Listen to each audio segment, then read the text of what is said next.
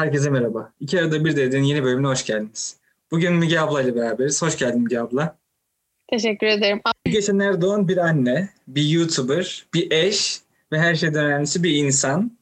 Evet. Ee, bize biraz kendinizden bahsetmek ister misiniz? Yani kimdir, necidir, ne zaman Kanada'ya geldi, burada ne yapıyor, daha önce ne yapıyordu? Aslında ben sizi YouTube'dan tanıyorum. Ee, ama hani çok böyle bilgileri sahip değilim. O yüzden burada açıklarsanız daha güzel olur gibi. Tabii ki kısaca bir özgeçmişimi özet geçeyim sana. Ee, Ankara'da doğdum ama İzmirliyim. Çok küçük yaşta İzmir'e göçtük. Ee, orada doğdum, yani orada büyüdüm diyeyim. Lise, üniversite hayatım İzmir'de geçti. Ee, babam devlet tiyatrolarında tiyatrocuydu, annem ev hanımıydı. Dolayısıyla hep bir sanat yönüm vardı. Kendimi hep sahnede görmek istedim, orada geliştirmek istedim ama rahmetli babam hiçbir zaman beni e, sahnede görmek istemedi. Ruhu şad olsun. Derken e, bir şekilde bir kariyer yapmam gerekti. Ben de gittim tekstil okudum. Ege Üniversitesi tekstil bölümü mezunuyum. Profesyonel iş hayatımı hep tekstil alanında geliştirdim. En son Türkiye'de, e, İstanbul'da bir iplik fabrikasında fabrika müdürüydüm. Ee, çok stresli bir çalışma hayatım vardı. Çok yoğun bir tempoda çalışıyordum. Çok bunaltıcıydı. Bu arada e, eşimden de bahsedeyim. E, çünkü araya devreye o giriyor. Eşim de benim tam aksime çok relax bir adamdır. O da Anadolu Ateşi'nde sahne amiriydi. E, ve zaten dünyayı dolaştı yani Anadolu Ateşi'yle. Ve bir gün Kanada turnesinden geldi. Ee, bana dedi ki bir gün eğer yaşarsam Kanada'yı tercih ederim. Yurt dışı olarak bir yerde yaşarsam Kanada'yı tercih ederim dedi. Neden diye sorduğumda Çağlar çok böyle e, standart bir insan değildir. Çok enteresan şeyler onu cezbeder, mutlu eder. Çok küçük şeylerle mutlu olur. E, stres yapması hiçbir şeyi akışına bırakır, planlamaz. E, ben tam aksineyim. Yani dediklerimin tam tersini düşün. Ve dedim ki neden? İşte mesela e, Ottawa'ya gitmiş, işte bir inşaat yapılmış. İnşaatın hani inşaat yapılırken dışı örtülür ya işte dışarıya evet. e, güvenlik açısından. İşte efendim orayı böyle buzdağı görüntüsü veren kabartılmış bir e, şey yapılmış. Yani inşaatın dışına baktığın zaman bir buzdağı görüntüsü varmış ve o buzdağı görüntüsünden de çıt çıt çıtır sesler geliyormuş falan. Buna bayılmış yani. Bu kadar esnetik olamaz hiçbir ülke falan diye böyle. Öyle. Bunu bir daha e, görebilmiş mi abla? Peki bir daha Toronto'da böyle bir şey görebilmiş mi? Valla şöyle söyleyeyim. Dediğim şeyi Toronto'da değil zaten. Ottawa'da görmüş. Evet. Ben şu an yani, ya sen Ottawa'dasın. Bence çok şanslısın Ottawa'da olduğun için. Çünkü ben e, bundan 3-4 ay önce falan Ottawa ziyaretim oldu. Gerçekten e, şey gibi oldum biliyor musun? Yani farklı bir ülkeye gitmiş gibi hissettim turist, kendimi. Turist gibi hissettiniz değil mi? Evet aynen öyle. Evet. Turist gibi hissettim. Yani Quebec City'yi de aynı şekilde değerlendiriyorum. Orası da farklı bir ambiyans. Ottawa'da yani bugün e, hatta geçen gün söyledim Çağlar'a Ottawa'ya taşınalım mı dedim. O da zaten dünden razı sürekli yer değiştirmek için falan. Velhasıl geliş maceramı anlatayım. Neyse işte ben stres içinde yaşıyorum falan. Bu arada da Çağlar'ın bir iki arkadaşı buraya geldi okumak için. Sürekli Çağlar'ın kanına girmeye çalışıyorlar. Kanka gelsenize ya ne işiniz var falan. Ya benim Annemle abim Türkiye'de, babam hayatta değil, yıllar önce vefat etti. Onları bırakmak çok zor. Bir kariyer yaptım, kariyerimi geride bırakmak çok zor. Orada ne yaparım? Yani hiç görmediğim bir ülke bu arada. Hani yine Çağlar gördü burayı ama ben, benim hiç görmediğim bir ülkeydi. Bu benim için çok büyük bir kumardı zaten. Ama iş yerinde Mesut şunu hatırlıyorum çok stresli, çok bunaltıcı günler geçirdiğimde Allah'a Allah'ım öyle bir yere gideyim ki insanlar beni bana adımla seslenemesin. İnsanlar bana insanlar bana Müge Hanım demesin diye yalvardığımı hatırlıyorum. Ve gerçekten burada Müge diyemiyorlar. Galiba kabul olmuş. evet. Yani evet bu kadar büyük dileklerle, bu kadar büyük isteklerle gelip ondan sonra da neden bu kadar negatif videolar yapıyorsun diye sorarlar adama. Soruyorlar da zaten. Yani soruyorlar da çok da giydiriyorlar. Öyle böyle değil. Ama umurumda değil. Ben bu şekilde yapmaya devam edeceğim. Eğer bir gün Kanada ile ilgili düşüncelerim değişirse tabii ki değişik videolar da yapacağım. Yani psikopat değilim sürekli Kanada'nın kötülüklerinden bahsedeyim. Ama bence şöyle söyleyeyim. İnsanları da yanıltmak istemem. Ama Toronto bir öğrencinin yaşayabileceği şehir. Ama bir ailenin düzeni seven, e, esnetiği seven bir insanın yaşayabileceği bir şehir değil. Kanada dünyanın ikinci Kanada dünyanın ikinci büyük ülkesi. Evet gelişmiş de bir ülke ama Toronto değil ya. Yani Toronto yanlış bir seçim olabilir. Zaten abla ben aslında şöyle değerlendiriyorum. Siz hani orada başlıkları genelde Kanada olarak koyuyorsunuz. Kanada'ya geldiğime çok pişmanım veya Kanada'yı sevmiyorum gibi ama orası aslında Toronto. Evet. Yani Kanada çok büyük bir ülke zaten. Yani sadece bir tane eyaleti Türkiye'den daha büyük. O yüzden evet. değerlendirirken böyle bakmak lazım. Yani diğer insanlar için de böyle biraz. Ee... Ya aslında doğrusun ama şöyle videolarım mesela atıyorum 100 tane videom varsa 50 tanesi başka bir başka bir yani. şehire ya da eyalete gitsem de yapabileceğim videolar. Çünkü ben ben buraya bazı eksikliklerle geldim. Mesela dil seviyem, İngilizce seviyem orta derecedeydi. Ee, yani ben İngilizce bildiğimi zannediyordum. Tekstil fuarlarına gitmişliğim vardır. Almanya, İtalya, Fransa yani çok yurt dışı fuarlar gezdim. Ama e, ben İngilizce tekstil konuşup işte iplik anlatabiliyordum yani anlatabiliyor muyum? E buraya geldim bir öğrendim ki benim İngilizcem bir haftalıkmış. Bir haftalık İngilizcem varmış. Sonra challenge başladı. Yani bir ay ülke şehri geziyorsun, yabancı ülkedesin. Ay ne güzel işte tek katlı evler, işte yabancı bir ülke. Aman tanrım çok cafcaflı geliyor. Sonra bir ay sonra gerçekler üstüne üstüne gelmeye başlıyor. Tatile gelmekle yaşamak aynı şey değil. Evet, turist olmaktan o yerleşme yani yerleşik duygusuna geçince tam tamamen farklı duyguları yaşıyorsunuz. Aynen öyle. Ya buraya turist olarak gelmek de çok sevimsiz geliyor bana biliyor musun? Yani şimdi bir İtalya'ya gittiğin zaman tarihi görüyorsun. Binalarda değişik yapılar görüyorsun. Yani Avrupa'dan bahsedeyim. Sadece İtalya değil ama ben İtalya'yı çok severim. Yani şimdi Toronto'ya bir insan Türkiye'den tatile gelse yani şimdi sana soruyorum mesela. Toronto'ya geldin mi? Yaşadın mı burada? Toronto'da iki yıl yaşadım evet. İki yıl yaşadım. Senin bir Türkiye'den bir arkadaşın gelse Toronto'ya ne yedirirsin? Yani sushi falan yediririm herhalde. Sushi restoranına götürürdüm. Ben ne yaparım biliyor musun? Türk restoranına götürürüm arkadaşımı. Çünkü Bence restoran... çok kötü. Hayır ama çok güzel Türk restoranları var. Yani sushici okey de bu arada Türkiye'deki sushiciler çok daha güzel bana kalırsa. Yani güzel sushiciler de var. Okey de bu arada bahsettiğimiz konu da tamamen bir Japon mutfağı. Yani evet. hani Kanada'dayız ama Japon işte bunun gibi şeyler. Hani konu Türk ya da Japon kültürü değil ama şehrin kendine has bir kültürü yok. O kadar karışık kültür var ki her telden çalıyor. Ben markete girdiğimde şok oldum. Adamlar Meksika için ayrı reyon yapmış. Çin için ayrı reyon yapmış. Yani bir evet. buranın metro marketlerini görmüşsündür yani. Girmişsin. Biliyorum evet. Reyon reyon kültür kokuyor yani. İşte fasulyeyi Meksika'da buluyorsun. Noodle'ı Japon'da buluyorsun. Çin'de buluyorsun. Yani halbuki bizim fasulye, bulgur, bunların makarna bunların hepsi aynı reyondadır değil mi? Sen evet. ülke ülke geziyorsun şey marketin üstünde. ya öyle yani derken işte bir gün karar verdik. Dedik ki dedim ki Çağlar'a ne yapılması gerekiyorsa yap hadi gidelim. Dolayısıyla bir gün kendimizi burada bulduk işte. Yani onun da işleri yaver gitti. Burada kendi sektörüyle ilgili iyi işlerde teklifler aldı. Derken geldik. O çok mutlu. Çağlar kendini Kanadalı gibi hissediyor. Ama ben asla kendimi buraya yani neredeyse üçüncü yılım olacak. Hiç kendimi buraya ait hissetmedim.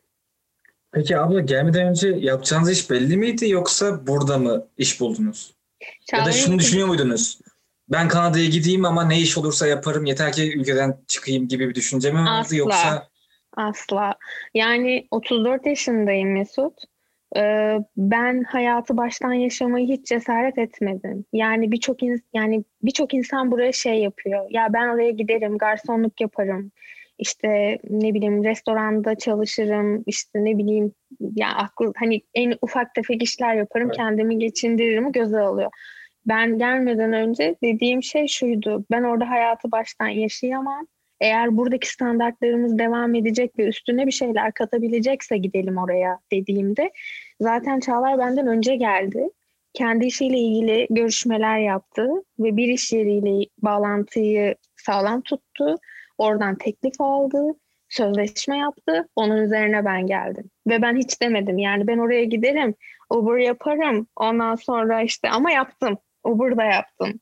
İşte yemek de dağıttım ama bunları şey için yaptım. Yani o kadar boş oturuyordum ki baktım herkes yapıyor. Benim gibi bir sürü kadın yapıyor. Benim gibi bir sürü insan Uber şoförü. Yani değişik bir ülke. Standartı yok. Peki Türkiye'yi çok mu özlediniz abla şu an? Yani ben şunu söyleyeceğim. Arkadaşlar yani daha doğrusu siz hep şey diyorsunuz. Ailemi çok özledim. Çağlar abi de aslında videolarda öyle diyor. Yani ailemi özledim. Ama ben bunu hiç ailemi özledim olarak söylemiyorum. Ben Türkiye'deki samimiyeti özledim. Bu ailenizle de olabilir, arkadaşlarınızla da olabilir. Burada biraz daha bireysellik var ve hani ben bazen kendimi gerçekten açmak istiyorum insanlara karşı. Her şeyimi anlatmak istiyorum. Bazen yeri geliyor dedikodu yapmak istiyorsunuz ama hani o burada çok mümkün değil. Ee, bunu tırnak içinde söylüyorum. Ee, onu özlüyorum sadece. Sizde de böyle mi yoksa gerçekten aileyi özlediniz hani böyle bir Ya şöyle söyleyeyim. Tabii ki özlem çok büyük. Bir de benim talihsizliklerim oldu. Ben buraya geldim. Bir yıl dolmadan e, hamile kaldım. Yo bir Talihsizlik yıl doldu. değil herhalde. Yo yo öyle onun için değil. Yani şöyle o büyük bir talihti Allah'a şükür de. E, yani şey ben buraya geldim bir yılı dolmuştu. Hamile kaldım. Ya bir dünya dünyaya bir çocuk getirmek istiyorduk tabii ki ve Çağlar diyordu ki bu çocuğu Türkiye'de getirmem ben dünyaya diyordu. Velhasıl işte Kanada'da oldu. Zaten yaşımız da geçiyor. Yapmak gerekiyordu. Bir çocuğumuz var çok şükür. E şimdi çocuk olunca yani zaten ben ilk bir yıl Türkiye'ye gitmeyi hiç düşünmedim. Çünkü dedim ki gidersem dönmem dedim geri. O yüzden böyle sinesi Kanada'ya alışmaya çalışırken hamile kaldım. Hamile kalınca annemi buraya getirmeyi düşündük. Hani bana yardımcı olsun diye. Annem iki kere red yedi vizeden. Yani anasını satayım insanların işi gücü yok buraya şey mi demir mi atacaklar bilmiyorum. İki vizesi de geri döneceğinden emin değiliz diye red aldı. Yani hamileyim, son aylarım o kadar büyük bir hüsrana uğradım ki çünkü böyle bir şey hiç beklemiyordum. Çünkü neredeyse annem bütün şartları yerine getiriyordu aslında baktığın zaman. Özellik olarak hani işte maddi durumdu işte ne bileyim Türkiye'ye dönmek için gerekçesi vardı abim evlenecekti. Çünkü bunların hepsini yazıyoruz ama yok. Meğerse o dönem çok fazla mülteci akını olmuş burada Evet. Dolayısıyla da işte her sakallıyı dedemiz zannetmişler. E, Türk Türk'üm diyene reti vermişler, göndermişler. İki kere ret yedi. Onun üzerine artık niyeti bozduk. Hani üçüncüyü de, üçüncü başvuruyu da yapalım falan dedik. Sonra Covid çıktı.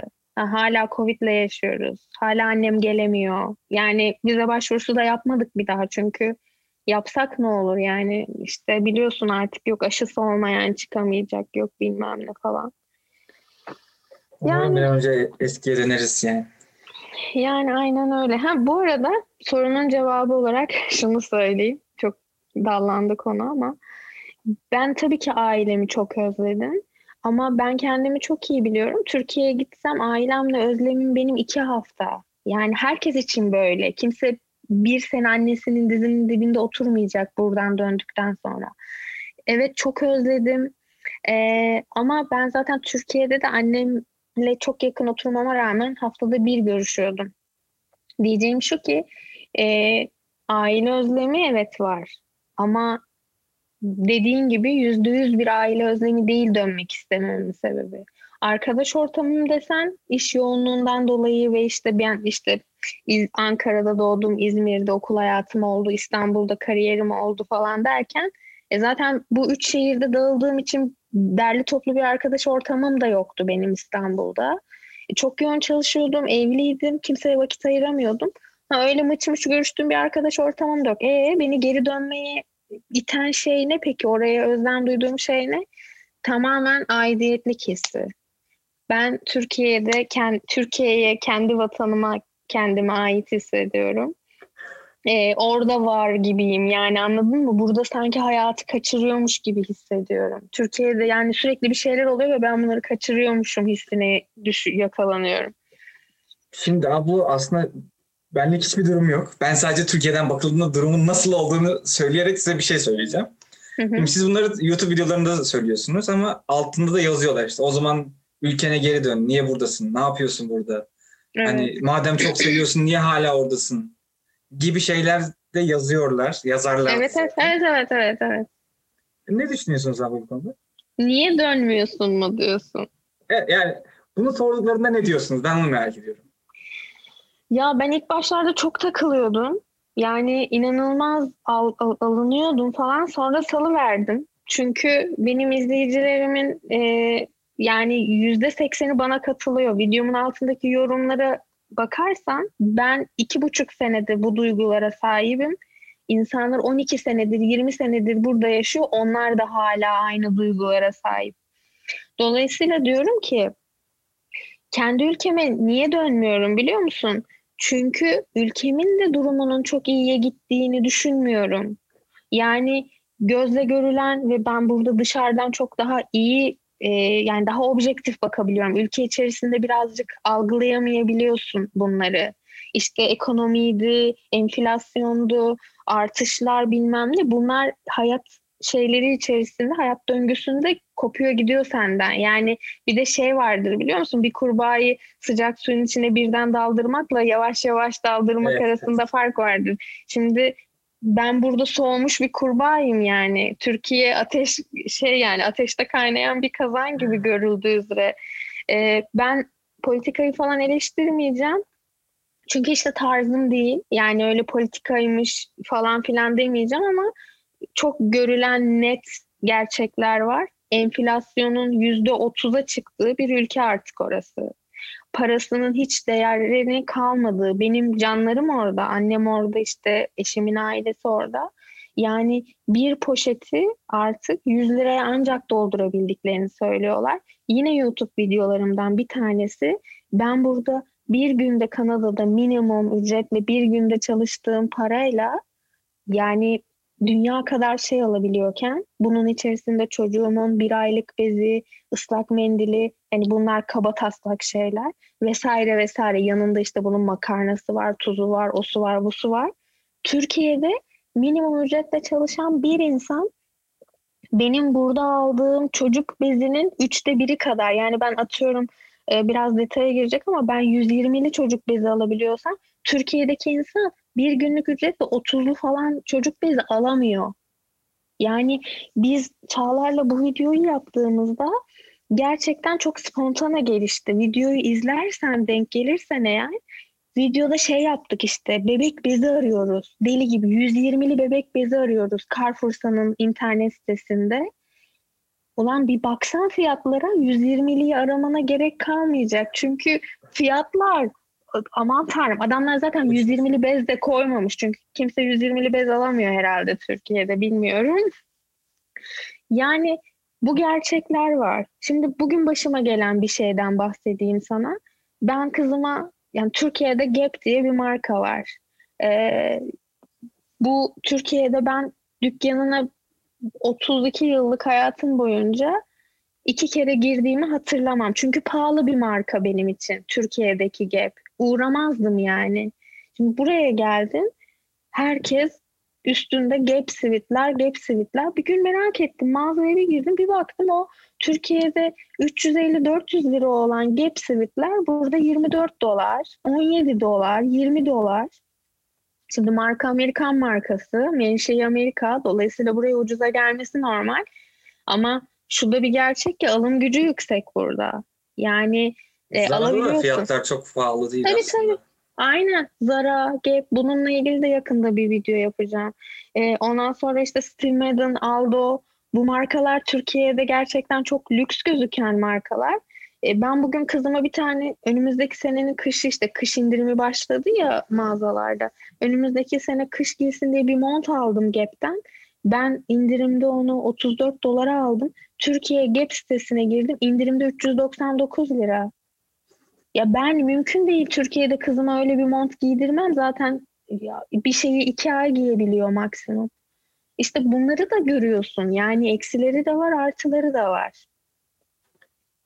Sadece bu yüzden mi dönmem diyorsunuz o zaman? Onu mu anlamalıyım? Yok çok rahat alışveriş yapıyorum burada o yüzden dönmem falan değil. Ee, mesela eğitim çok önemli. Yani gözle görülen açık ara bir fark var. Ee, ben Türkiye'de İngilizce eğitim aldım. Aslında Anadolu Lisesi mezunuyum. Anadolu Lisesi'nden üniversite, işte Ege Üniversitesi'ne geçtim. Bir yıl hazırlık okudum. Üniversitede İngilizce dallarım vardı. Buraya geldiğimde orta seviye İngilizcem vardı. Yani baktığın zaman bu yoğun aldığım İngilizce eğitiminin ne kadarı bana geçmiş? Bu benimle alakalı da bir durum değil yani. Bugün Türkiye'nin e, gerçeği aslında bu. Türkiye'nin gerçeği evet. Yani e, şimdi burada biliyorsun ki birinci ana dil İngilizce, ikinci ana dil Fransızca. E, e, burada üniversiteden mezun olan her çocuk gerçekten İngilizceyi ve Fransızcayı ana dili gibi e, konuşabiliyor. Bu bir. iki ana dili olacak ve dünya vatandaşı olacak. Dünyanın her yerinde kabul görebilecek Kanada pasaportuyla bir. İkincisi burada okuduğu bir üniversitenin diplomasını dünyanın her yerinde kullanabilecek.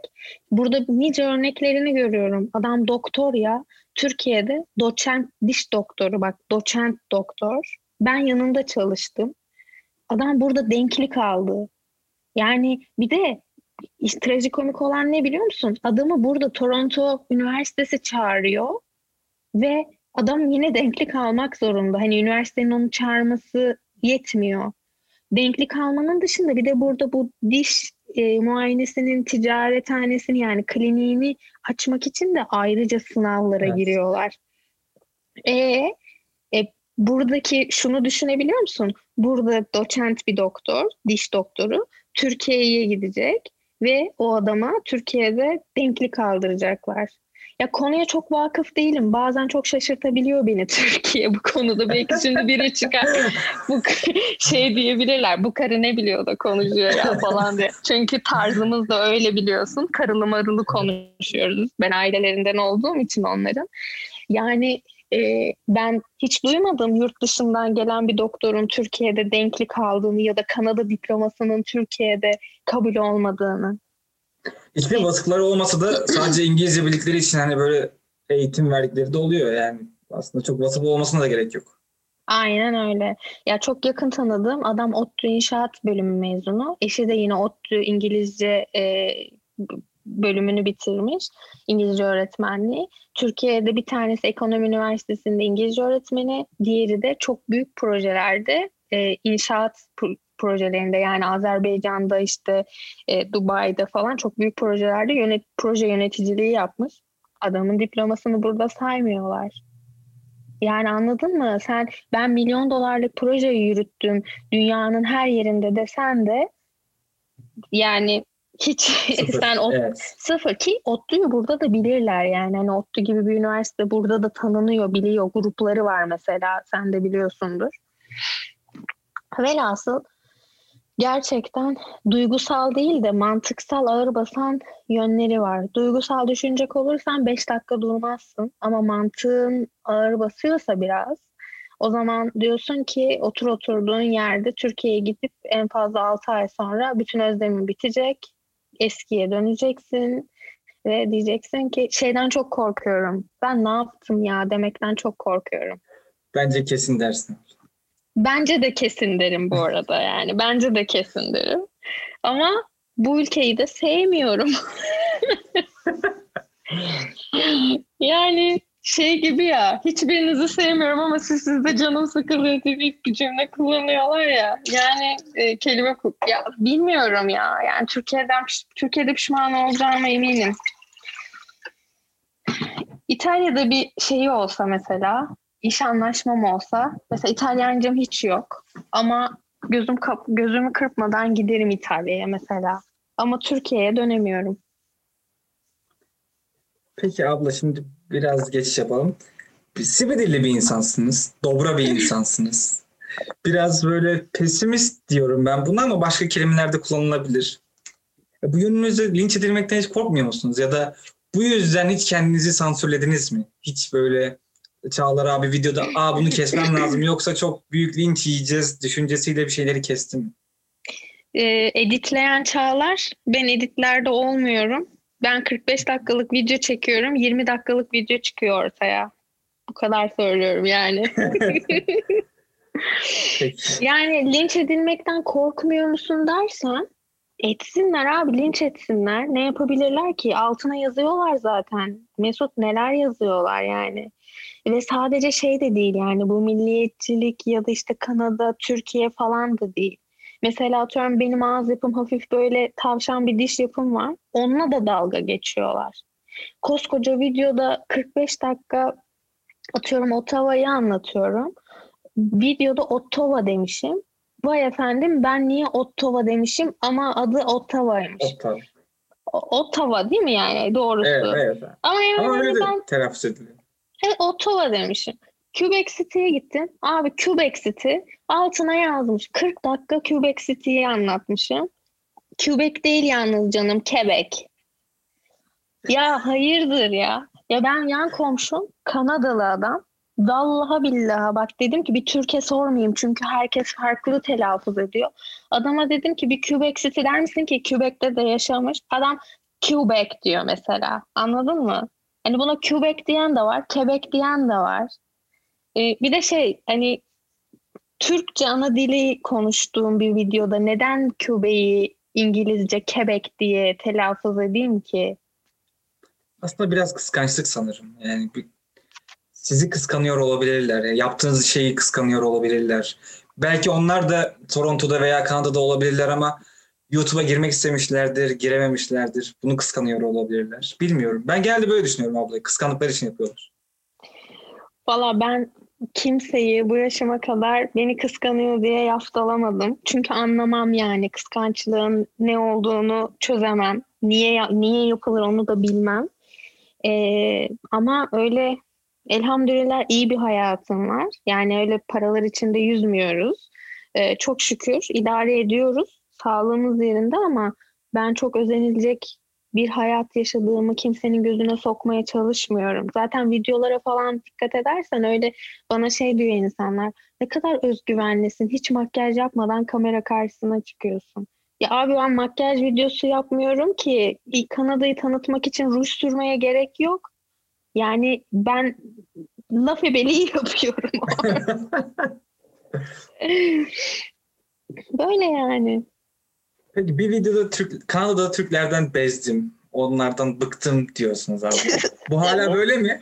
Hala böyle. Hatta daha da böyle biliyor musun? Neden? Daha da böyle. Ya Mesut, e, kızıma bir beşik yaptırmaya karar verdim.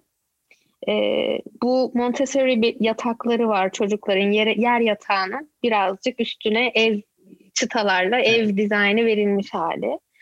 Ve bu normalde evde yapılabilecek bir şey. Zaten mantık o. Kolay bir yatak. Zaten Montessori felsefesi de buna dayalı. Basit, e, basic şeyler. Böyle şaşalı, komplike şeyler değil. Normalde bunu çağlar yapabilir. Gider Home Depot'tan işte Türkiye'nin koç taşı biliyorsun. Home Depot'tan alır çıtaları yapabilir ama şu an havalar çok soğuk ve dışarıda bunu yapabilecek vakti yok Çağlar'ın. Yerler kar zaten hani rahat çalışamaz. Neyse Dedim ki ben bunu yaptı, hazır alayım. E, hazır fiyatlar da birazcık keseme göre yüksek çıktı. Bir baktım bir Türk grubunda kadının birisi demiş ki kocam demiş bu yatakları yapıyor işte sipariş verebilirsiniz. Fotoğraflara baktım gayet istediğim yatak var. İletişime geçtim dedim nasıl ağaç kullanıyorsunuz? E, birinci derece çam ağacı kullanıyoruz. İşte boyar, boyar madde çocuklara uygun mu falan dedim. Çünkü benim kızım daha 10 aylık ve her şeyi kemiriyor işte bal mumu falan kullanılması lazım böyle yatak e, tahtalarında. Ondan sonra tabii tabii dedi. Yani ama en nihayetinde boyar maddelerde bir kimyasal vardır. Siz yine de dikkat etmeniz lazım. Evet tamam okey o kadarını biliyorum tabii. Neyse biz anlaştık. E, normalde piyasada 400 dolar olan bir yatağı e, 350 dolar dedi. Biraz da indirim yapma şansınız var mı dedim. Çünkü 50 dolar için neden mağazadan almayayım oradan alayım. Sizin için 300 olsun ama gelip almanız lazım dedi. Çünkü burada da biliyorsun shipping delivery işte bu getir götürüşleri araba tutman lazım falan biraz maliyetli ya. İki evin yani mesafe de 70 kilometre falan bir fark. Tabii dedim tamam biz alırız dedim. Biz 300 dolara anlaştık. Mesut yatak bir geldi. Yani keşke şu an bir e, podcast değil de sana YouTube videosu çekmiş olsaydım. Ya yatak tahtaların üzerinde böyle kesikler var. Ağacın böyle e, o hani şey kısımları olur ya böyle göbek kısımları var ya gö- çukur çukur olur. Aa Allah'ım dedim bu ne? Telefon açtık. Dedik ki yani bu arada şey eşim monte etti 2-3 e, parçaya ayırmışlar. Monte ettik. Tahtanın biri kısa yani birleşmiyor karşı tarafla. Böyle yarım santim bir boşluk var. Dedim ki yani bu nasıl bir yatak? Hani sen birinci sınıf çam ağacından bahsediyorsun. Bunun birinci sınıflık bir şey yok. Bana dedi ki tahtayı dedi aldığımız yer bu partiyi dedi böyle verdi dedi. Arkadaşım bu partiyi böyle verdiyse sen onu yatak yapmak zorunda mısın? Sonra dedik ki bunu nasıl telafi edeceğiz? Adam iki seçenek sundu. Tamamen iade de alabilirim dedi. Ya da ben size birinci sınıf tahtadan bir yatak yapayım 400 dolar ama dedi. 100 dolar üstüne para verirsiniz. E, e hani bu birinci sınıftı? Şimdi sen niye bana hani şark kurnazlığı mı diyorsun? Yani dünyanın öbür ucunda çok affedersin kim kimi ne yapsak diye bakıyor yani. Yani evi olan Türkler ah bir Türk düşse de kucağıma. Çünkü biliyorsun burada bir yabancının evini kiralamak bir hayli zor. Bir sürü e, bilgi istiyor. Yani e, kali, ülkedeki güvenirliğine bakıyor adam senin cebindeki parana bakmıyor. Üstelik yeni yeni göçmenlere ev vermek konusunda da bayağı bir şeyler Sıkıntılı. e, sıkıntılılar. Buradaki Türkler de hiç standarta falan bakmıyor. E, dolayısıyla da ne oluyor? İşte örnek veriyorum bin dolarlık evi veriyorlar 1.500'e. O insanlar da mecbur kalıyorlar. Ya Türk gruplarında dönen olayları görmen lazım. Doğru düzgün bir post açılsın da altında doğru düzgün bir muhabbet edilsin. Nerede? Altında sürekli bir kavga çıkıyor. Dedikodu kazanı kaynıyor diyebiliriz. Evet. Yani tabii ki de. Dolayısıyla ben bunları görünce dedim ki yani bir Türk grubunda iki tane ev hanımının postu altında da kavga ediliyorsa benim YouTube videolarımın altında kavga edilmesi çok normal. Sallamıyorum. YouTube bildirimlerimi kapattım. Arada sırada girip bakıyorum yorumlara. Ee, çok kötü yorumlar var evet. İyilere cevap veriyorum. Teşekkür ediyorum. Kötü söz sahibinindir diyorum ve hiç oralı olmuyorum artık. Çünkü bu benim hayatım. Orası benim YouTube videom. Yani ben mesela YouTube'a girip bir video izlediğimde ilk 2 dakika, 3 dakika eğer hoşuma gitmediyse kapatırım. Beğenmedi bile yapmıyorum mesela. Yani bilmiyorum ki insanlar niye bu kadar uğraşırlar. Bunlar dibine kadar izliyorlar benden nefret ederek.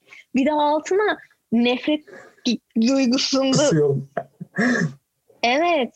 Yani Kanada'daki Türklerden nefret ettiğim videomu gerçekten anlayarak izleyen insanların çok güzel bir yorumu var. Bazen ben de o yorumlarda buluyorum aslında kendimi.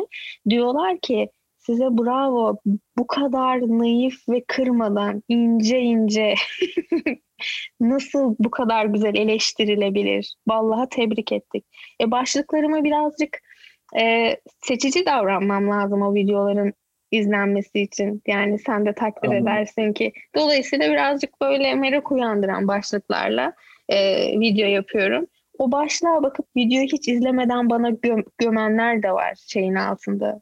Ya bir de şey yazıyor böyle işte sen de bir Türksün nasıl böyle bir şey yaparsın falan. Sonra şey diyor videoyu izlemedim bile.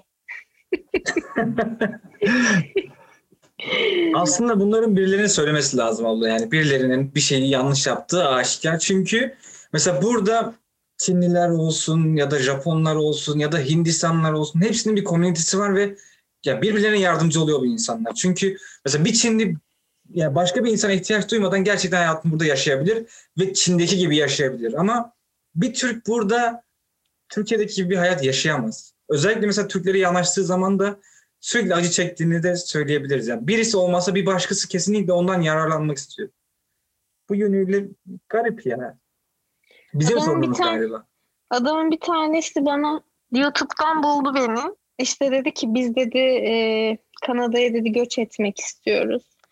Adamlar işte vize başvurusu yapıyor, ret alıyorlar falan filan. İzmir'de de bir insan, İz, İzmir'de bir aile. Çok da samimiler. Ben de bakma sivri ama ben çok duygusal ve karşımdaki insanı böyle çok e, kendim gibi bilirim. Hemen böyle şey yaparım. Onun acısı benim acımdır. Onun sıkıntısı benim sıkıntımdır. Hemen yardımcı olmak isterim. Adamla mütemadiyen yani adam ve karısıyla bu arada 3 ay boyunca sürekli iletişimde kaldık. Bize çıktı Müge Hanım, çıkmadı Müge Hanım. Oturduk ağlıyoruz Müge Hanım, çok dertliyiz Müge Hanım. Ne yapacağız Müge Hanım? Şöyle, orada evler şöyle mi, arabayı şöyle mi falan ve usanmadan e, işte sizi kız kardeşim gibi görüyorum Müge Hanım. Ya gerçekten çok samimi hissettim ve sonuna kadar yardımcı oldum. Bir gün ne gördüm biliyor musun? Adamın hikayesinde bir bina, binada Kanada bayrağı dalgalanıyor. Allah Allah dedim ya. Türkiye'deki Kanada konsolosluğu olamaz bu bina. Sonra döndüm yazdım. Siz geldiniz mi dedim. Aa evet dedi geleli iki hafta oldu dedi. Ya arkadaşım sen hani tabii ki geldiğini bana beyan etmek zorunda değilsin de madem beni kız kardeşin gibi hissediyorsun bana dünyanın sorusunu sordun ettin bilmem ne de sen bir insan demez mi yani? Bütün derdini acını paylaştın. Hani ben şeyi beklerim. Ya bizim vizemiz çıktı biz geliyoruz işte okuldan kabul aldık ya da almadık. Anladın mı? Yani e, bir brief ver yani. Oturup bana ağlıyorsun benim saatlerimi alıyorsun da. E, böyle yani insanları insan burada inanılmaz birbirini kullanmayı seviyorlar. İnanılmaz. Peki şimdi Türklerden bahsettik bir de yabancılara bakalım abla. Hiç burada ırkçılığa uğradınız mı veya bir yani mesela Çağlar abi hiç uğradı mı? Böyle bir şey hissettiniz mi? Yani ya da yabancı yani, olduğunuz size hissettiriliyor mu?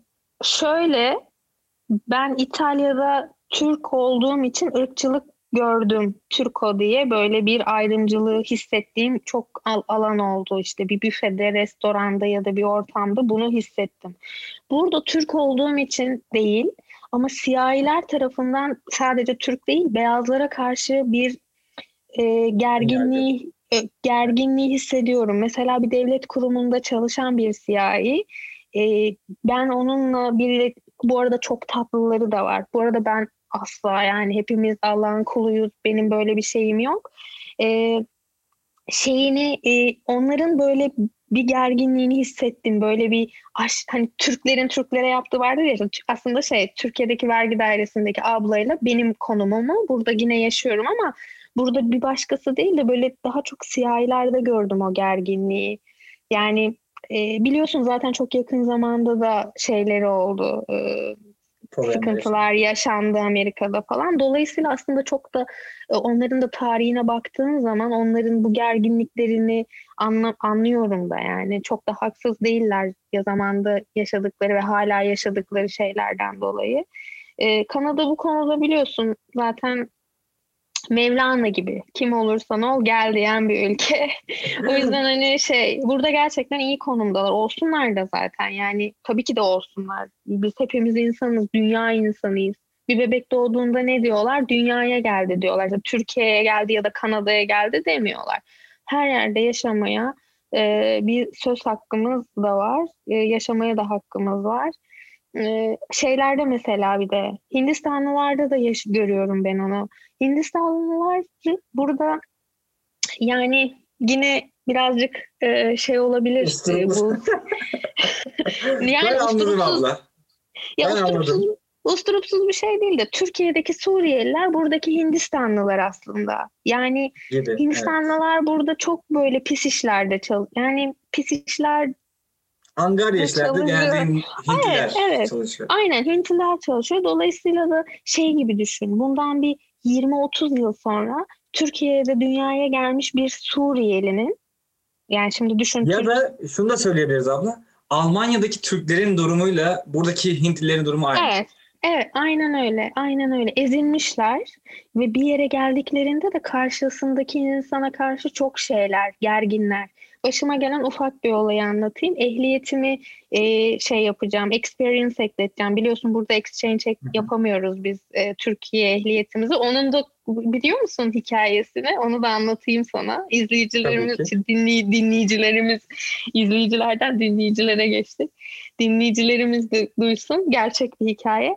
Ee, benimki şöyle, ben buraya geldim. Ehliyetimin işte ilk önce bir yazılı bir sınav var biliyorsun işte sağlık ve motor G1 sınavı. G1 sınavı. G1'ı geçtim. Daha sonra G2'ya girmemek için experience ekleteceğim.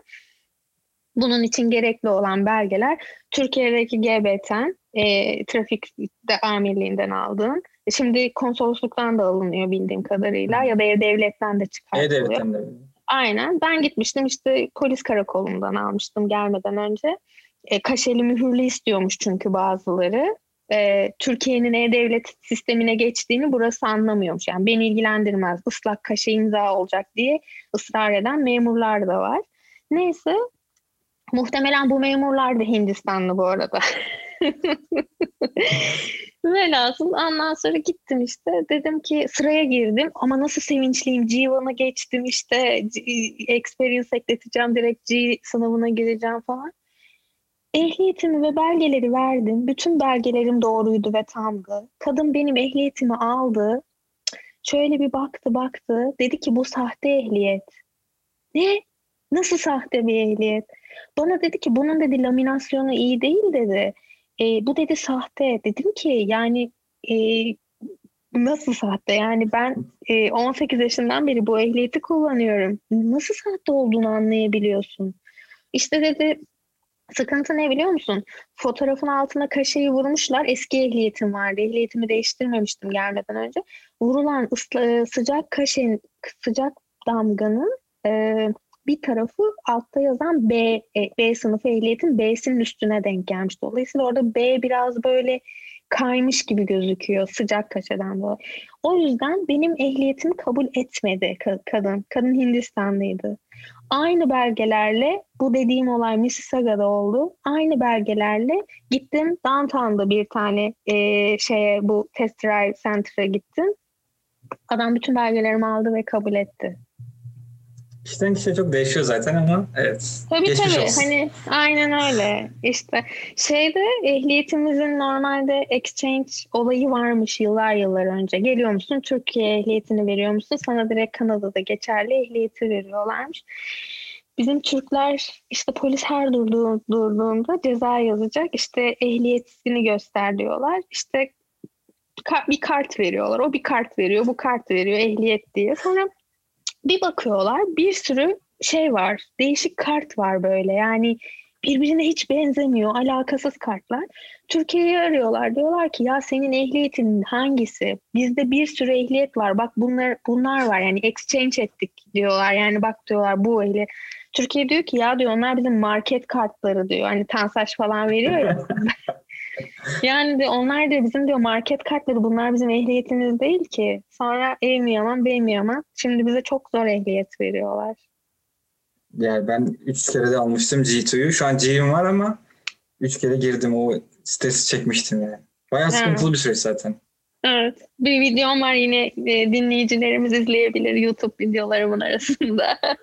Peki ya ehliyet demişken siz Uber de yaptınız. Aslında böyle kadın Uber şoförü çok da yaygın değil. Ne hissettiniz? Hiç sıkıntı yaşadınız mı? Nasıldı? Aslında doğru söylüyorsun. Bak sen söyleyince fark ettim. Ben de çok kadın Uber'ciye denk gelmedim Uber çağırdığımda. Ben bir kere geldim. Onun dışında hiç gelmemiştim. Ee, Valla ben toplamda 21 kişi falan taşımışım Uber hayatım boyunca. 28. İlk baş 28 baktın mı? Ben bugün izledim. yani şey e, ben şeye geriliyordum. Buradaki highway'ler çok şeritli biliyorsun. Türkiye'deki evet. e, otobanlarla alakası yok ve işte e, collector yollar mı diyorlar o yanlardan evet, geçen. Express var. Evet. Express var. Yani toplamda 7-8 şeritli highway var buranın. Bazı yerlerde daha da genişliyor falan. Navigasyon bazen döneceğin yeri ya da gireceğin yeri çok geç gösterebiliyor ve ben çok strese giriyordum. Ee, mesela müşteriyi alacaksın. İşte e, pick up yapman lazım. Ama pick up diyorum. Gidip alman lazım insanı. E, dolayısıyla e, alacaksın yanlış yola girmişsin. Arıyor seni my friend where are you? I'm late I'm late diye bağırıyor birisi öbür taraftan. Sen araba kullanıyorsun yolu kaçırmışsın. Ee, yani burada biliyorsun kavşak mantığı da yok böyle. Çok evet. strese giriyordum. Bir de şey çok fazla ot içenler oluyordu. Ot içip binenler oluyordu. Benim ot kokusuna karşı sigara kokusuna karşı çok irite oluyorumdur. Yani irite oluyorum. Ee, yani bir de şey e, herkesin kafası hay gibi böyle. Yani kimi alıyorsun? Zaten gece falan çıkmıyordum da. Yani çok keyifli değil ya. Yani bir kadının çok uzun süre yapabileceği bir iş de değil bana kalırsa. Ben denedim. Ha zorda kalırsam yapar mıyım? Tabii ki yaparım. Güzel para kazanıyorsun ama yani yok ya. Gerek yok yani böyle bir şeye. Ya ben de bir süre yaptım ama gerçekten çok mantıklı değil. Evet yani bazen çok tatlı insanlar geliyor. Mesela şey oluyor benim Uber profilimde Türk olduğumu görüyorlar. Arabaya biniyorlar işte. Mesela bir, ta- bir gün bir İtalyan aldım. Ee, bana şey dedi böyle ki İtalya İtalyanlar da bize çok yakınlardır. Bizi gayet iyi bilirler yani. Sizin dedi siz dedi Arapça konuşuyorsunuz deme. İşte e, siz de de ülkenizde böyle açık mı dolaşıyorsunuz? O kadar garip garip şeyler soruyor ki yani muhtemelen İtalyanım dedi ama o da burada doğmuş büyümüştür. Gerçekten İtalya'da yaşamış bir insan e, zannetmiyorum böyle sorular sormaz. Böyle garip garip şeye giriyorlar, muhabbetlere giriyorlar. Konuşmayı çok seviyorlar zaten. Acayip gevezeler. İşte arabayı kaça aldın? Yok kilometrede kaç yakıyor? Ya böyle gerçekten var ya yani e, absürt absürt şeyler. Aslında kadın olduğunuz için belki sohbet etmek istemiş olabilirler. Çünkü ben aldığımda da çok muhabbet edilesi birisi de gözükmüyor olabilirim. Genelde konuşmuyorlar yani. Valla benimle bayağı muhabbet ediyorlardı. İngilizcem için çok iyiydi ama çok darlanıyordum. Ee, bir de işte bu en son zaten son zamanlar çok kısa bir dönem yaptım. Son zamanlarda hamileliğime denk geldi. Bu ot kokulu insanlar falan e, çok ağır gelmeye başladı. Yani bayağı etkiledi beni. E, o yüzden e, şey yapmadım, devam etmedim. Peki abla şimdi genel olarak biz Kanada'daki Türkleri eleştirdik, Kanada'yı eleştirdik, Türkiye'yi eleştirdik. Ama ben şunu merak ediyorum. Kanada'nın hiç güzel yönü yok mu? Hiç geldim, iyi ki geldim, iyi ki buradayım dedirten yönleri yok mu sizin için? Yani enflasyon, ekonomi dışında soruyorum bunları. Hani diyebileceğiniz bir şey var mı?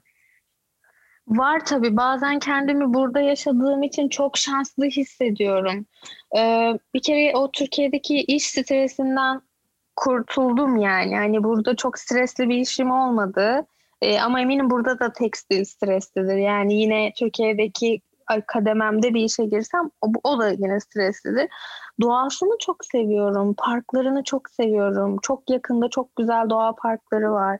Ee, bazen çocuğumu gezdiriyorum işte ilkbahar yaz aylarında, sonbaharda dahil olmak üzere ve hatta yani bazen kışta şimdi çok soğuklarda bazen böyle sırf hava alsın diye çok kısa süre çıkartıyorum ama gezerken mest oluyorum o doğa, ağaçlar, insanların birbirine olan saygısı, seni hiç tanımayan insanların karşıdan gelirken sana e, selam vermesi, dönüp çocuğuna gülmesi, el sallaması, aynı insanı üç kere görsen üç kere sana selam vermesi ve insanların gerçekten gergin olmayan suratlarını hissedebiliyorsunuz.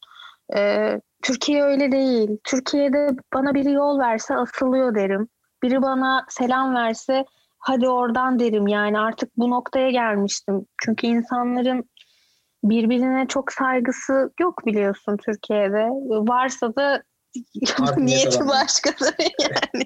Yok çok tatlı insanlarımız var yani şimdi. Yani genel olarak yine giydirecekler. Şey var mı? E, podcastlerin altında, altında yorum yapılabiliyor mu? Yok abla maalesef. Aa, Ama süper. buradan sizin Instagram'ınızı bulup size oradan giydirebilirler. Instagram'ınızı vermek ister misiniz? ya tabii ki Madame Muget olarak YouTube'da, Instagram'da Madame Muget. Ee, zaten podcast'ine parantez içinde yazabilirsin. Aynı Tabii. isimde beni Instagram'da da YouTube'da da bulabilirler. Ya ben insanların burada gerçekten karşılaşacakları şeylerden bahsediyorum Mesut.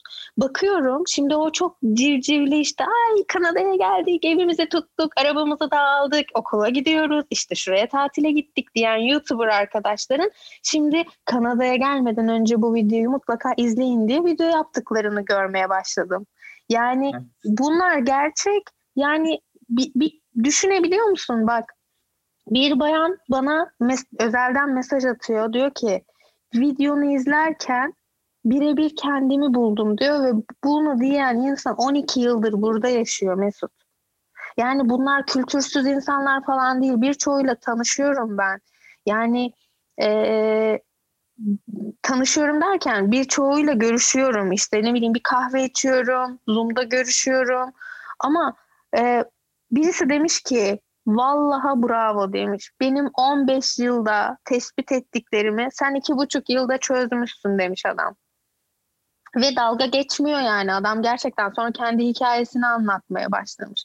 Öbürü demiş ki sana yüzde yüz katılıyorum. Bugün bir iş veren olsam asla Türklere iş vermem demiş. Mesela bunu diyen de bir Türk. Yani bu insanlar boşu boşuna söylemiyor bunu. Beni de dinlemeyin. Gidin Facebook'ta Kanada'daki Türkler, yok işte Kanada'daki Türklere yardım bilmem ne falan diye böyle Kanada değişik iş değişik, ilanları falan. Kanada iş ilanları. Bir sürü gruplar var. Ya bir yazılanlara baksanıza. Hangisini Ama ben şeyi merak ediyorum. Gökkuşağını merak ediyorum. Şimdi orada tabii sadece kadınlar var. Kadınların olduğu yerde hani dedikodu eksik olmaz. Orası nasıl bir yer? Yani neler dönüyor orada onu merak ediyorum. Mesut sen de her şeyi biliyorsun ha. yani. Valla Gökkuşağı grubu 3500-4000'e yakın sadece kadınların olduğu hem Kanada'daki Türk kadınları hem de Türkiye'de olan hala Kanada'ya gelmek isteyen ya da hiç gelmek istemeyen ama o grupta bulunmak isteyen bayanların olduğu bir grup. Konuşulan çok yararlı mevzular da var. Ben birçok şeyi işte bulmak istedim. Atıyorum balık, hamsi istedi canım. Google'dan önce gökkuşağına yazıyorum. Arama yerine hamsi yazıyorum. Hemen bir, bir bakıyorum birisi almış diyor ki işte taze hamsi işte bilmem ne markette var gidin alın arkadaşlar e, falan. Ya da işte birisi almış bayat çıkmış zehirlenmişler ailecek. Aa diyorum buradan almayayım. Mesela bu konularda inanılmaz e, yararlı. Zaten bu arada grup adminleri de benim arkadaşım çok e, yardım elleri acayip açık insanlar. Onlar da asla istemiyorlar böyle e, şey olmasını, e, içeride kaz, kazan kaynamasını ama sana şöyle söyleyeyim 10 tane post paylaşılıyorsa 8'inin altında kavga var. Peki bir örneğiniz var mı böyle somut bir örnek? Bu, Dedikodu istiyorum okudum. abla açıkçası. bugün okudum. Kadının bir tanesi e, emziren bir anne e, demiş ki ya benim demiş sütüm fazla. Bu arada hani bilmeyen vardır. Sütü fazla olan kadınlar bunları sağarlar, buzluklarında muhafaza edebilirler. 6 ay ile 1 sene arasında buzlukta kalabilir. Çocuğun işte annenin sütü belli bir süre sonra azaldığında oradaki sütleri kullanabilirsin. Ya da yatıyorum çocuğu kreşe gönderdiğinde oradaki sütlerden verebilirsin. Kadın diyor ki artık buzluğum diyor taştı. Yani Allah daha çok versin. Kadın o sütü bayağı fazla hem çocuğuna yetiyor hem store yani depolamış hem de fazla gelmeye başlamış. Buradaki hastaneler anne sütü bağış kabul ediyorlar. Çünkü anne sütü hiç yani sütü gelmeyen kadınlar var. Neyse e, gel süte diyor ihtiyacı olan diyor birisi var mı diyor. E, sütümü diyor verebilirim. Yoksa diyor hastaneye diyor e, bağış yapmak istemiyorum diyor. Çünkü diyor dinimiz gereği diyor sütümü diyor kime vereceğimin belli olması gerekiyor. Çünkü şey oluyor işte yani dinimizde öyle bir şey varmış. Ben bilerek konuşmuyorum bunu. Kadının söylediğini söylüyorum. Dinimizde eğer anne sütünü, senin sütünü başka bir çocuk içiyorsa sen onun da annesi sayılır mısın? Dolayısıyla senin çocuğun ve onun çocuğu yani sütü içen çocuk evlendiğinde nikah düşmezmiş o iki çocuğa. Yani böyle bir şey yazmış kadın. E, diyor ki sizlerden birisi hani birebir işte atıyorum ben dersen bana verdi benim bilecek çocuğumu e, dolayısıyla bana verebilecek. Ya diyor sizden birine vereceğim ya da ağacın dibine dökeceğim diyor kadın. Ama diyor hastaneye bağışlamayacağım. Birisi demiş ki sen bence ağacın dibine dök o e, sütleri çünkü kafa yapım da geçer e, sütünü içecek çocuğa Allah muhafaza demiş. Öbürü demiş ki işte dinimizin hangi e, dinimizde hangi Kur'an Kur'an-ı Kerim'in hangi suresinde böyle hangi ayetinde böyle bir şey geçerli? Öbürü işte ayeti yazmış falan işte ayetin şeylerini falan yazmış. Ya böyle birbirlerine giydirmişler yani. Anladım. Ka- kadın o kadın da çok talihsiz yani ben bilsem ki hani süt fışkırıyor benden hayatta o gruba öyle bir şey yazmam mesela. Yani ee, Türkiye'nin küçük bir versiyon herhalde orası da yani insanlar yine kavga edecek bir sebepler. Daha kötü, daha daha kötü, daha kötü. Kurban bayramında kurban alacak kadının biri burada yaşıyor. Yeni gelmiş bilmiyor kurbanı nereden alacağını. Diyor ki var mı diyor nereden diyor kurban alabilirim. Şimdi Türkiye'nin nüfusunun yüzde sekseni kurban kesiyor. Yüzde yirmisinin yüzde onun da maddi durumu iyi değildir atıyorum. Yüzde onu da inanmıyordur örnek veriyorum yani değil mi tabiri caizse. Türkiye'de sen hiç sen nasıl hayvan katliamı yaparsın diye birbirine giren iki Türk gördün mü Kurban Bayramı zamanında? Yani genel olarak yok. Ya bu grupta kadın hayvan nereden alabilirim kesilecek diye sorduğu için altına neler neler yazmışlar. Kadın işte sen bu hayvan katliamıdır işte sen onu e, şey yapana kadar kesene kadar git o parayı başka birine bağışla bilmem ne. Kadın da diyor ki ya diyor size ne kardeşim? Sizin diyor marketten aldığınız diyor hay- hayvanlar diyor ölü ölü hayvanın etini mi yiyorsunuz siz diyor. O hayvanlar da kesilmiş diyor. Onlar da katlayan. Marketten alıyorsunuz da benim keseceğim hayvana niye karışıyorsunuz diyor mesela. Dinimizden hiç bahsetmiyorum bile zaten onun. Yani şey Türkiye'de ateistliğini belli edemeyen burada e, şey en ala ateist e, lütfen yanlış anlaşılmasın. E, mezhep burada çok büyük e, şeyde yani e, bu Kürtlük, Türklük burada çok ayyuka çıkmış durumda. Türk Türk'üm diye haykırıyor, Kürt Kürt'üm diye haykırıyor ve bunların birbirine hiç saygısı yok.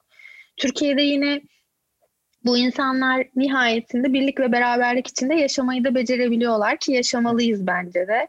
Ama e, Burada fenalar ya. Yani bilmiyorum burayı istersen Anladım biliyorum ama. Yani hani nasıl e, tepki yemeden çünkü e, bilmiyorum yani çok derin mevzular, hassas mevzular ama. Aslında bu söylediklerinizi Türkiye'den dinleyen birisi biraz e, yanlış anlayabilir ama buradan dinleyen herkes ne demek istediğinizi çok iyi anlayacaktır diye düşünüyorum. Kesinlikle yani e, çok derin konular da var tabii yani evet. ama onlara girmeyelim. Onlar gerçekten e, senin hesabının kapatılmasına sebep olabilecek şeyler. tamam hemen konu değiştiriyorum. Değiştirelim. Abla ebeveyn olmak zor mu kolay mı? Anne olmak. Eğer İngilizce ana dilin gibi değilse e, bak şöyle söyleyeyim ben bir hastaneye gittim. Ben doğuma tek başıma girdim yani. Hani İngilizcemi nasıl diyeyim ya bir doktorla konuşurken mesela tercüman istemiyorum ki burada biliyorsun eğer İngilizce seviyen yeterli değilsen tercüman isteyebiliyorsun. Konferans halinde görüştürebiliyorsun. Ben konfer- tercümana gerek duymadan işlerimi halledebilen bir İngilizceye sahibim. Buna rağmen e, çok tıkandığım zamanlar oluyor ben zaten Mila ile daha doğru düzgün hani ebeveynliği yaşayamadım. Şu an sadece evdeyiz Covid sağ olsun. Çocuk zaten Şubat 29'da doğdu geçen sene. Mart 15'te her yer kapandı yani Covid'den dolayı. Ee, çok bir şeyim olmadı. Ee, ama ebeveynliğin arkadaşlarımdan görüyorum. Burada liselerdeki uyuşturucu bağımlılığı biliyorsun uyuşturucunun çok rahat kullanıldığı bir ülke burası. Özellikle esrar çok yani legal zaten. Gidip marketten alıyor gibi yaşın tutuyorsa gidiyorsun, evet. giriyorsun, alıyorsun. E, böyle olunca şimdi ben üniversitede esrar içen arkadaşlarım olduğunu biliyordum ama bunu aleni yapmıyorlardı. E, ben de hiç özenmedim açıkçası. Ama burada her şey o kadar normal ki e, sen de bir süre sonra şey diyorsun ulan esrar mı içsem acaba? Çok normal bir şey gibi gözüküyor falan diye. Aslında Çünkü... esrar Türkiye'de uyuşturucu gibi algılanırken burada sigaraya yakın olarak düşünülüyor. O biraz hatta, kötü. Sig- hatta sigaradan çok daha az zararlarının olduğu evet. e, söyleniyor. Yani yolda giderken önündeki adam e, posur posur içiyor ya da araba kullanırken mesela birden sen de araba kullanıyorsan yaşıyorsundur. Birden arabanın içi bir ot kokmaya başlıyor. O e, fanların diğer öndeki arabanın kokusunu alıyor senin içine, e, senin arabanın içine çekiyor falan. Yani e, okullarda bu konu çok daha sıkıntılı. Bölgeye göre çok tehlikeli liseler olduğunu biliyorum. Yani arkadaşlarım çocuğun eve dönüş saatinde evde olmalıyım diye böyle kendilerine şart koşuyorlar. Niye mesela diyordum. E, kötü bir arkadaş çevresi var diyordu mesela. Onlara takılmasını istemiyorum. Evde benimle vakit geçirsin. Bak düşün 2020 yılında geçen seneden bahsediyorum. 2020 yılının Kanada'sındayız. E, Türkiye'de bile bir liseme, liseye giden e, öğrencinin annesi bu kadar tedirgin yani oluyordur ama bilmiyorum burası çok şaşırttı beni bu konuda da. Peki abla okula göndermek şu yani oturduğunuz yere göre mi okula gönderiyorsunuz yoksa istediğiniz yere gidebiliyor mu? Evet yok istediğin yere gidemiyor. İkamet adresinin kapsadığı bölgeler dahilinde bir okula gönderebiliyorsun çocuğu. Ee, mesela biz taşınacağız buradan. Ee, evde bazı mutsuzluklarımız var. Ee, Dolayısıyla da şimdi Milan'ın da haliyle artık kreşti, işte e, anaokulu gibi seviyelerine geleceği için taşındığımız evdeki dönemimiz. E şimdi okula göre ev seçeceğiz. İlk önce okula bakacağız. Yani okul puanı yüksek olan bir bölgeye gideceğiz ki Mila'da okul puanı yüksek bir e, şeye gitsin, kreşe Anladım. gitsin. Otomayı bekliyoruz o zaman. İnşallah bakalım ben sevdim o şehri. Peki yavaş yavaş isterseniz kapatalım ama ondan önce evet. bir sorum daha var. Şimdi Tabii. overall genel olarak düşündüğümüzde e, Kanada'da ben ömrümün sonuna kadar yaşarım diyor musunuz yoksa ben bir gün kesinlikle Türkiye'ye döneceğim ve artık orada mı yaşayacağım diyorsunuz? Son zamanlarda bir gün Türkiye'ye dönecekmişim gibi hissetmiyorum. Ee, ama kendime bir yaşam tarzı belirledim. Hedeflerim var. Ee, bir yere bağlı bir işte çalışmayıp daha böyle, böyle online çalışabileceğim, online satış yapabileceğim bir sektörde ya da kendi işimi kurup e, zamanımın bir kısmını, yılın bir kısmını Türkiye'de, bir kısmını Kanada'da geçirmek üzere bir hayat planladım. E, bu işte ne bileyim yılın 3 ayı olur, 4 ayı olur. Zaten buradaki Türkler Türkiye'ye gittikleri zaman 2 e, ay, 3 ay falan kalıyorlar biliyorsun. Çocuğun okulu kapandığı anda basıyorlar gidiyorlar. E annemle abimi buraya alma gibi planlarım var. Eğer bunlar gerçekleşirse benim Türkiye'ye dönmek için bir de aslen şöyle bir durum var biliyor musun? Annem benim İstanbul'da oturuyordu. Ben buraya taşındım. İstanbul'da büyük deprem olduktan sonra annem Köyceğiz'e taşındı. Annem İstanbul'dan gidince ben böyle bir Türkiye'ye karşı isteksizleşmeye başladım. Herhalde beni İstanbul cezbediyordu. Yani İstanbul'daki yaşam yani çünkü ben İzmir'den İstanbul'a geldiğimde bana dediler ki deli misin sen İzmir bırakılıp İstanbul'a gelinir mi dediğinde ben çok saçma buluyordum. Çünkü ben hiçbir gün bile ah niye ben İstanbul'a geldim demedim. Ben İstanbul'u çok seviyorum. Bir gün bile trafiğinden dert yanmadım. 3 saat 4 saat trafikte kaldığım zamanlar oldu ama hep e, hep bir laf vardır ya İstanbul seni seversen İstanbul'u seversen diye. Evet. Ben İstanbul'u sevenlerdendim. Demek ki beni oraya bağlayan şehir İstanbul'muş. Annem de oradan taşınınca bir soğukluk geldi bilmiyorum. Bir de büyük bir deprem bekleniyor falan deyip duruyorlar ya ben depremden inanılmaz korkuyorum. Allah esirgesin tabii ki herkesi. Yani kimsenin kılına zarar gelmesin.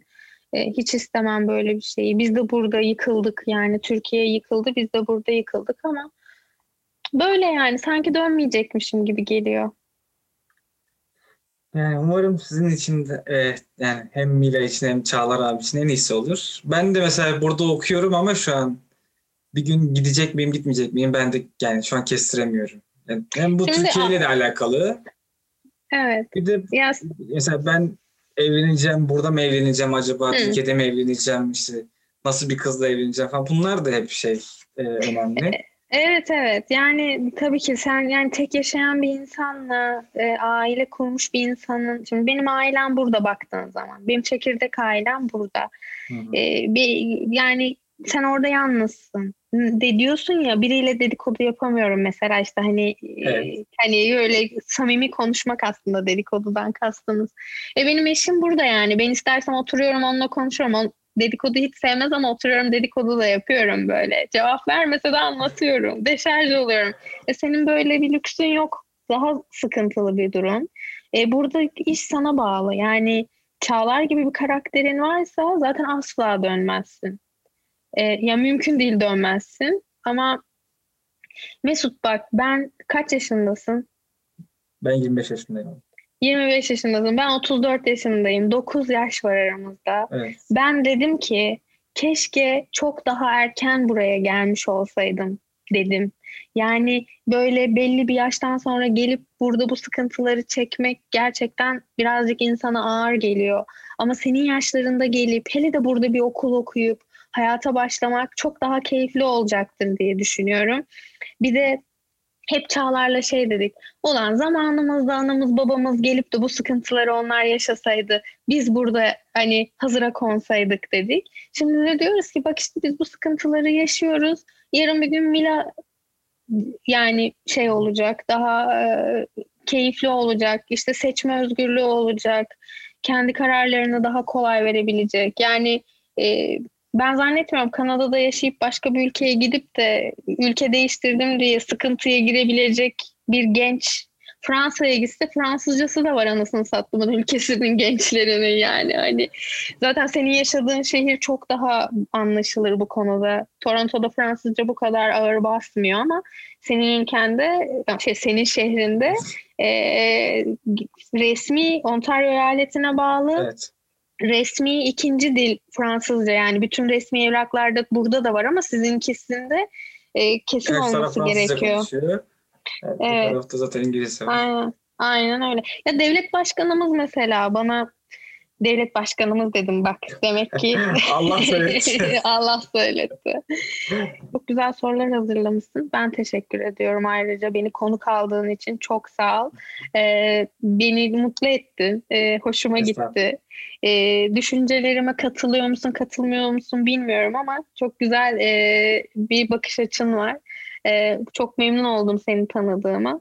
E, sen bu yapmış olduğumuz görüşmenin meyvelerini nasıl alıyorsun? Ben mesela yorumlarla alıyorum, beğenilerle alıyorum. Sen nasıl anlıyorsun yaptığın podcast'in tutup tutmadığını? Abla şöyle ben aslında istatik, istatistikleri görebiliyorum ama benim için şöyle bir önemi var. Şimdi mesela ben size e, mesaj atsaydım Instagram'dan abla ben sizinle konuşmak istiyorum telefon numaranızı verin konuşayım deseydim bu biraz abes bir durum olurdu. Ve muhtemelen siz de vermezdiniz tamam mı? Ama böyle gidince insanlara böyle yaklaşınca konuşmak istediğiniz, iletişime geçmek istediğiniz insanlarla iletişime geçebiliyorsunuz. Böyle konuşmak istediğim 3-4 insan var yazdım ve şu an yani tamam dediler. Onlarla da konuşacağım. Bana böyle bir faydası var açıkçası. Hani ben çok büyüyeyim, ünlü olayım. Ebu Bekir var. O da öyle. Ama gerçekten böyle sohbet etmek istediğimiz değerli insanlarla sohbet edebiliyoruz. Bu ta- tarafı güzel. Hatta iş bile buldum diyebilirim yani bu sayede. Ay ne güzel ya. Süper. Çok sevindim senin adına. Çok güzel. Harika. Biz de böyle ekmeğini yiyoruz Güzel. Yani reytingin bol olsun o zaman ne diyeyim. Ee, inşallah yolun açık olsun. Ben de YouTube'a böyle başladım. Yani çok hırslı değildim. Ee, içimi dökmek için bir mecra benim için de YouTube. O yüzden sen de yoluna devam et. Yolun açık olsun inşallah. YouTube'dan hiç para kazandınız mı? Çok şey komik paralar yani. Ee, şey çünkü çok istikrarlı gidemiyorum. Öyle haftada bir video yapacak vaktim yok son zamanlarda. E, kopuk kopuk gittiği için de dolayısıyla o şeyler de takipler ya da izleme oranları da azalıyor. E, öyle çok parayı götürmüyorum yani. Şey yani evet. işte öyle işte damlıyor da yani işte. Akmasa da damlıyor gibi. Evet. Ak, akmasa da damlıyor yani. öyle. Evet. Umarım daha fazla kazanırsınız. Bu arada abla videolar çok güzel. Bence hani sizin tarzınız da çok güzel. Gerçekten sık sık video atsanız izlenirsiniz aslında. İşte yapabilsem çocuktan dolayı birazcık e, sıkıntılar yaşıyorum. Vakitsizlik yaşıyorum işte. Kamerayı açtığımız dakikada başladı benim için gün. E, çünkü Mila uyuyor, ben güne başlıyorum. Ve benim de yapmak istediklerim oluyor. Bir film izliyorum, kitap okuyorum, ne bileyim bir çay kahve içiyorum derken bir bakıyorum saat 12 olmuş. E, Mila 7 deyince ayaklanıyor. Böyle çok yoğun günler geçiyor yani. Allah ben tekrardan çok teşekkür ediyorum bize katıldığınız için. Ben Yine sizi konuk alacağız bu arada. Yine iletişimde olmak da istiyorum sizinle. Çok teşekkür ederim. Tabii ki. Her zaman, her zaman. Burada bir dostun olduğunu unutma Mesut'cuğum. Tamam, teşekkür ederim. Başka eklemek Rica istediğiniz bir şey var mı? Yani başka eklemek istediğim bir şey, e, biz genelde insanların sorularına cevap olmaya çalışıyoruz. Meraklarını gidermeye çalışıyoruz. Eğer senin de dinleyicilerinin merak ettiği konular varsa sana ya da bana bir şekilde ulaşsınlar. E, podcast'in çok büyük bir avantajı var. YouTube gibi değil yani. YouTube'da televizyonun karşısına oturup o, o videoyu izlemen lazım. Ama podcast arabada giderken, yatağında yatarken, e, her yani herhangi bir şey yaparken de dinleyebileceğin bir şey.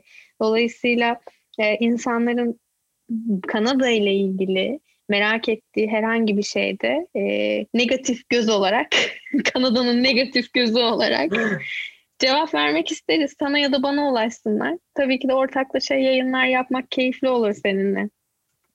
Ben de çok teşekkür ediyorum. İyi ki Rica yani ederim. sizi karşıma çıktınız. İyi ki sizi tanıdım diyorum şu an. Ee, umarım ol. gelecekte de yine bir araya geliriz. İnşallah. Ben de seni YouTube kanalıma konuk olarak alacağım yakın zamanda o zaman. Tabii ki, tabii ki. Güzel olur. Sağ ol Evet. Mesut'cum. Çok teşekkür ederim. Arkadaşına da selamlar. Onun da muhtemelen selamı vardır diye ileteyim. Bir sonraki yayında birlikte inşallah üç kişi bir yayın yaparız. Tabii ki. Bugün Madame Müge ile beraberdik. Bizi dinlediğiniz için teşekkür ederiz. Esen kalın. Hoşçakalın.